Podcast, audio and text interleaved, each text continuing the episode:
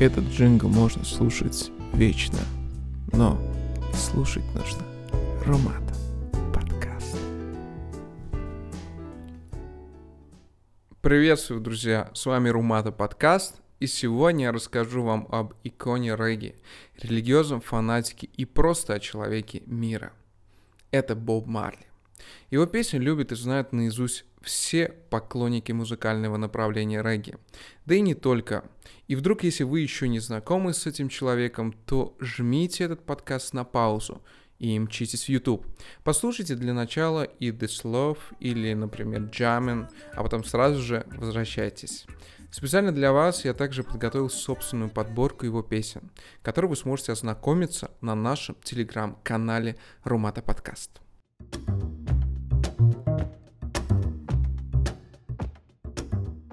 Давайте же начнем знакомство с нашим героем.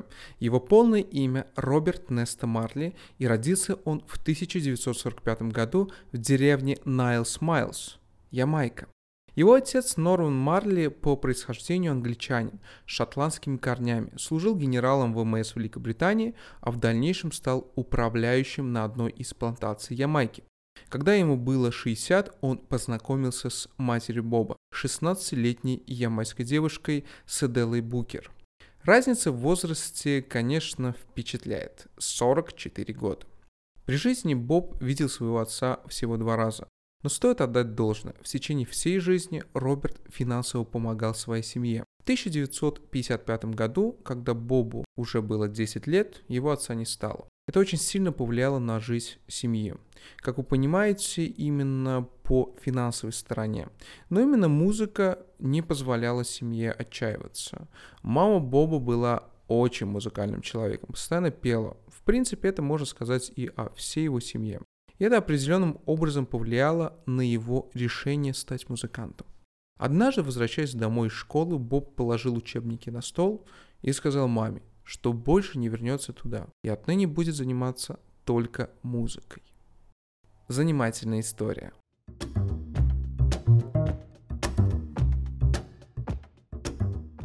Перед тем, как погрузиться в музыкальную деятельность, хотелось бы рассказать вам о молодежной субкультуре рудбоев, в которую Боб до определенного времени входил, пока не погрузился в регги.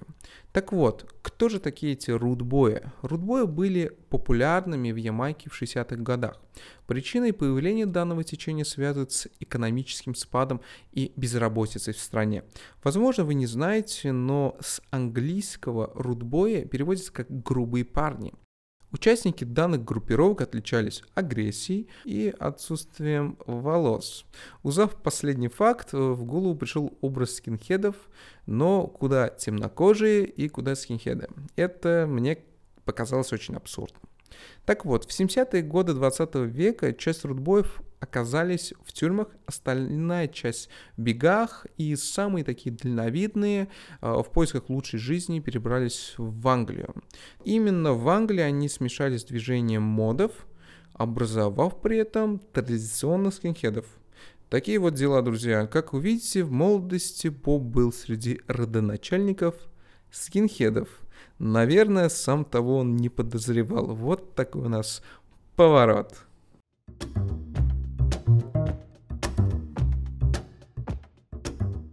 В конце 1950-х годов Боб перебрался вместе с мамой в столицу Ямайки Кингстон, где поселился в бедном районе Тренчтаун. Конечно, на одной музыке было очень сложно существовать, и он решил пойти учиться на сварщика. Здесь он познакомился со своей будущей музыкальной бандой, среди которых были такие музыканты, как Дезмонд Деккер и Невил Ливингстон. В 1963 году музыкальный директор Джо Хикс, о котором вскоре я расскажу очень увлекательную историю, помог Бобу организовать вокальную группу Teenagers, то есть подростки. Далее оно очень часто менялось, но в конечном итоге они остановились на The Wailers, в переводе как «плакальщики». Поначалу группа перепевала большое количество американских исполнителей, но впоследствии лед тронулся, и они начали записывать и свои песни. Касательно Джо Хиггса. Так вот, Джо заставлял ребят петь ночью. выбрав при этом очень странную локацию, а именно кладбище в Майпе. Сделал он это не просто так. Он уверен, что именно здесь ребята потеряют страх сцены. Он говорил, что даже великие музыканты лажают на сцене, если не смогут побороть страх сцены. Как говорил Джо, если мы хорошо поем на кладбище в час ночи, то сцена нам будет нипочем. Так они и делали, пока Джо не убедился, что момент истины настал, и ребята как никогда полны храбрости. Дебютный трек The Wailers сразу же скочил на вершину хит-парада Ямайки.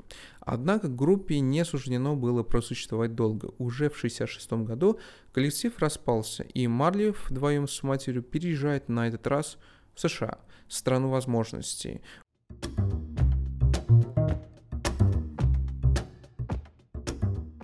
Я уверен, что мало кто вслушивался и вряд ли знаком со словами известной песни Боба Марли «No Woman, No Cry».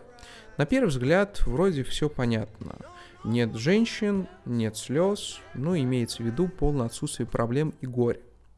На самом же деле все как раз таки о другом. В песне он читает «Нет женщина, не плачь и больше никогда не роняй слезы». Боб сопереживает, а не говорит, что все проблемы кроются в женщинах. Он посвятил эту песню маме, в тот период, когда она очень сильно болела, чтобы утешить ее. Позже Боб отдал авторские права этой песни своему другу Винсенту Форду, который вплоть до своей смерти, а именно до 2009 года, получал от нее роялти. Что самое интересное, все полученные деньги Форд отдавал на содержание столовой для бедняков в столице Ямайки. Вот такие у Боба были друзья, не менее прекрасные люди.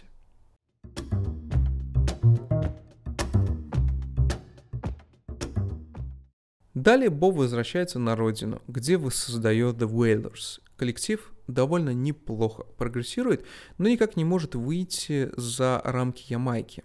Успех Wailers приходит после подписания соглашения с Джонни Нэшем. Да, и это не американский математик и лауреат Нобелевской премии, а американский исполнитель регги. Старания ребят оказались продуктивны, и наконец-то ребятам удалось вырваться из Ямайки и зазвучать уже во всем мире.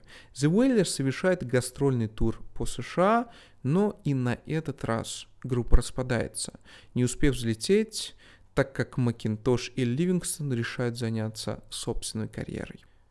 Боб Марли, однако, не сдается и вместе со своим другом Джо Хиксом и женой создает новый коллектив, получивший название Bob Marley and the Wailers.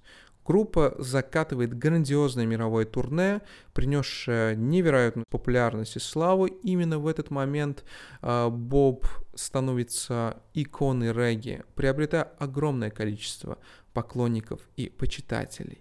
Наверное, каждый понимает, что на пустом месте редко когда-то что-то случается, в музыке тем более. Какая же музыка повлияла на творчество нашего героя? Как раз об этом я сейчас вам и расскажу. В самые ранние годы у Боба и его окружения не было достаточно денег, чтобы покупать пластинки, и они слушали только то, что крутили на радио. В Ямайке на тот период радио в основном пускали религиозную музыку, также и чуть-чуть музыку с революционным духом. Как-то очень сложно верится, что столь интересная музыка родилась на пересечении религии и революционного духа. По этой причине мне пришлось еще больше проработать этот вопрос, и я наткнулся на одно интервью, где Боб рассказывает о его любимых исполнителях, среди которых на первом месте был Барри Уайт. Также он любил слушать и Исака Хайса, и Earth, Wind and Fire, и, конечно же, других темнокожих исполнителей. И, как вы заметили, среди перечисленных не было белых, и один дерзкий интервьюер все же заставил его ответить на неприятный вопрос, слушает ли он белых, а если да, то кого. И наш герой с горем пополам все же назвал такие имена, как Rolling Stones, Jefferson Starship и The Eagles. Но все же чувствовалась напряженность и некий нерв в его ответе. Он был связан с Вавилоном, о котором я вам расскажу чуть позже.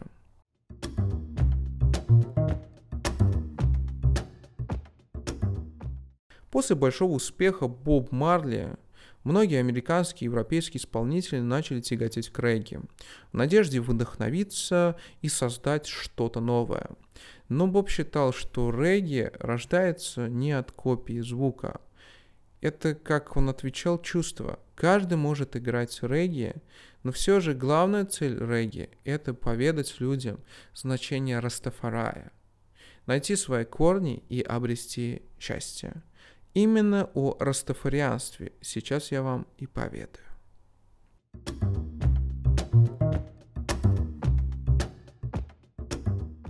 Название Растафари происходит от имени последнего императора Эфиопии Хайле Селассие I. Растафари считает, что Хайле Селассие I является воплощением Бога, а Эфиопию именуют Святой Землей. Принципы растафарианства связаны с любовью к ближнему и отказу от образа жизни западного общества, которое растаманы называют Вавилоном. Данное движение, по сути, либеральное. В нем нет ни церквей, ни молитв, ни строгих обрядов. Интересно, но растаманы считают, что Иисус был темнокожим. Суть философии расты – это помогать друг другу, нести добро, постигнуть Бога путем осознания самого себя. Ради последнего в Растафари распространено курение марихуаны. Как оказалось, не ради удовольствия, а для погружения в себя и освобождения сознания. Растафарианство включает в себя учение ямайского публициста и организатора Маркуса Гарви, который также часто рассматривается как пророк. Гарви выступал за чистоту черной расы, призывал всех темнокожих переселиться обратно в Африку, а еще он говорил, что вскоре родится царь царей, темнокожий император, который станет воплощением бога Джа на земле, и он освободит и объединит всех угнетенных темнокожих. Такая вот религия нашего героя, который верил в нее без остатка. И часто высказывался, что верит в Селассие больше, чем в себя. Сам Марли на протяжении всей своей жизни прилагает большое количество усилий по распространению идеи растафарианства, отмечая Эфиопию местом начала христианства и цивилизации, призывая людей к своим истокам. Ему казалось, что духовные и физические качества Африки безграничны, и вскоре придет момент рассвета этого континента. Да простят меня все, но изучая материал по Марли и его отношению касательно этого вопроса, все же чувствовалась некая наивность в его мыслях. В то же время чистое искреннее желание. Желание ребенка, который хочет однажды увидеть всех своих близких и родных дома за одним столом.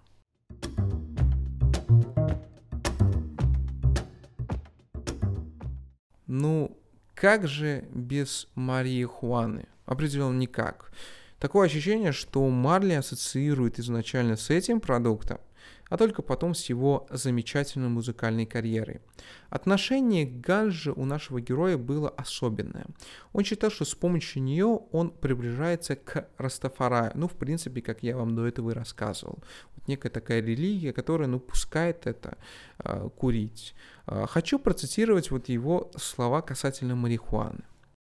«Ганжа не искусственно созданная вещь. Это не просто процесс создания людьми, орудия труда и прочие материальные вещи. Трава всего лишь растение. Это дитя природы, естественное создание. Я имею в виду, что она благоприятно влияет на все. Почему? Ответ прост. Ганжа освобождает людей. Она толкает людей бороться за свободу.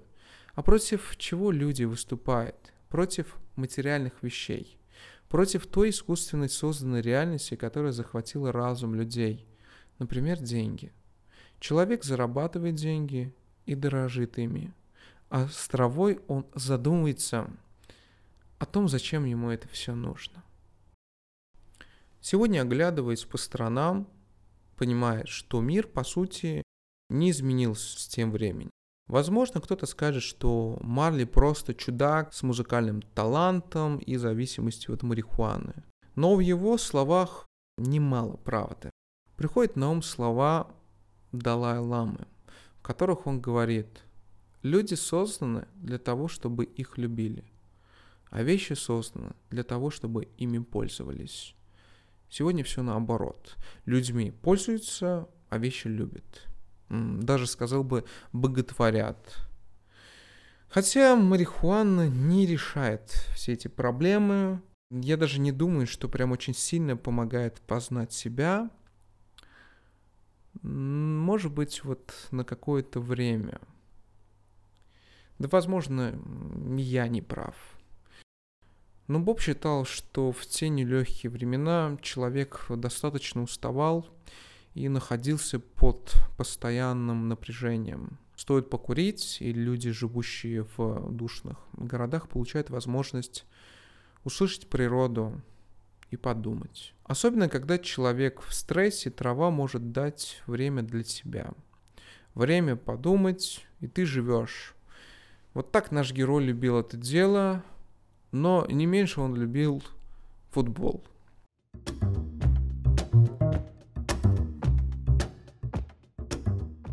Этот вид спорта был не меньшим наркотиком для Боба. Его всегда окружали футболисты, спортсмены, настолько, что его тур-менеджером был игрок национальной сборной Ямайки по футболу Алан Коул. Более того, считается, что именно Коул привел Марли в растаманское общество 12 колен Израиля, что оказало значительное влияние на творчество певца. Помимо этого всего, Коул умудрился даже написать несколько песен для Боба. Надо заметить, что Боб тоже был неплохим футболистом. Его постоянно можно было увидеть с мячом, он играл даже в студии. Многие уверяют, что Боб был фанатом лондонского клуба Тоттенхэм Хотспор. И сделаем такую пометочку по времени.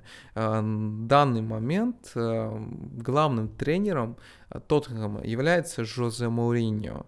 И давайте посмотрим, вернее уже вы посмотрите, кто же тренер Тоттенхэма сейчас. Все же Жозе Моуринью или же они опять взяли нового тренера.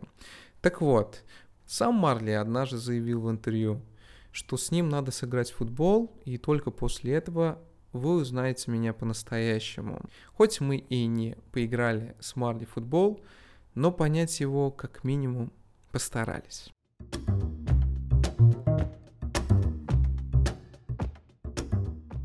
А теперь мы переходим к самой болезненной теме Марли. Это Вавилон. В одном интервью Боб произнес слова, эмоциональность и боль которых произвела на меня большое впечатление. Сейчас я вам их зачитаю. Я родился в Вавилоне. Мой отец, который был с моей матерью, был капитаном армии англичан, которая пришла с войной. Ты не можешь получить больше Вавилона, чем это. Моя мама – это черная женщина из Ямайки, существующей страны.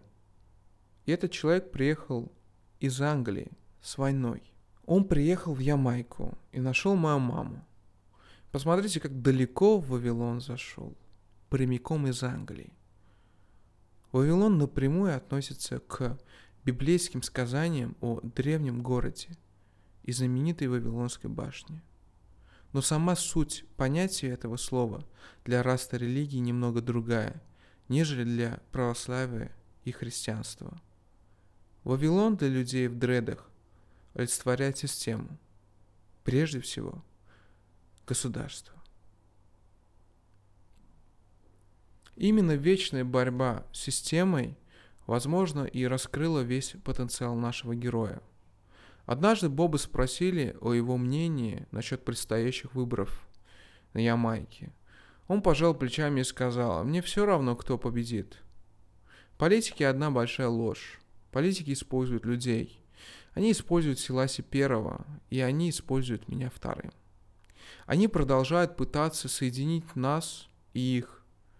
Но я никогда не был их частью, никогда не разделял их». Он был категоричен к выборам и СМИ, не верил им и считал их продажными. Его удручали войны, и он говорил насчет этого: пока кто-то посылает голодным людям оружие, а не еду, будут войны. Войны ведут за собой обязательно новые войны. Ты ударил кого-то, ты объявил ему войну, так он ударил тебя в ответ. А что ты сделаешь, когда он тебе ответит? Ударишь его снова. Война несет новую войну. он не находил воинам оправдания.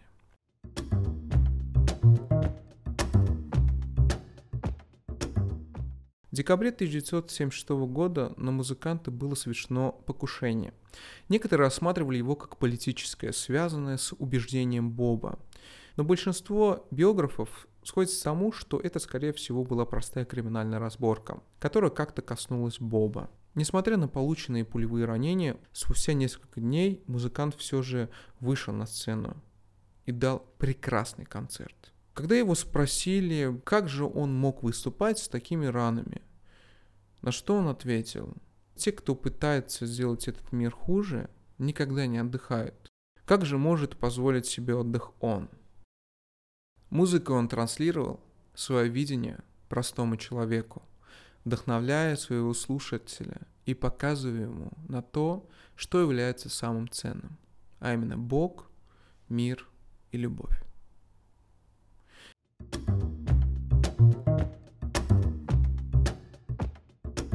Возможно, самая популярная история Ямайки, в участии которой Боб сыграл главную роль.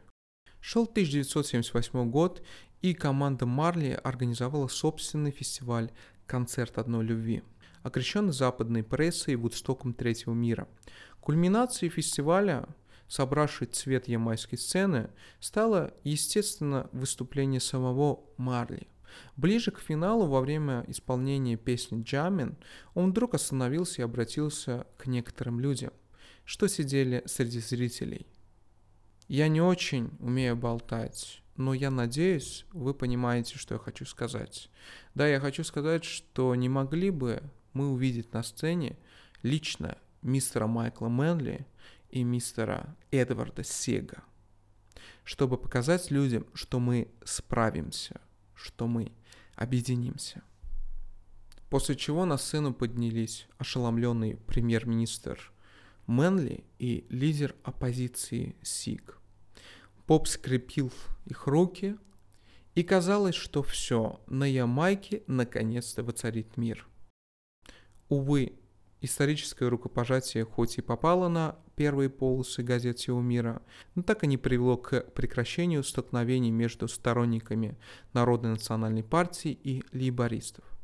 Сам Марли был вынужден из соображений собственной безопасности покинуть остров.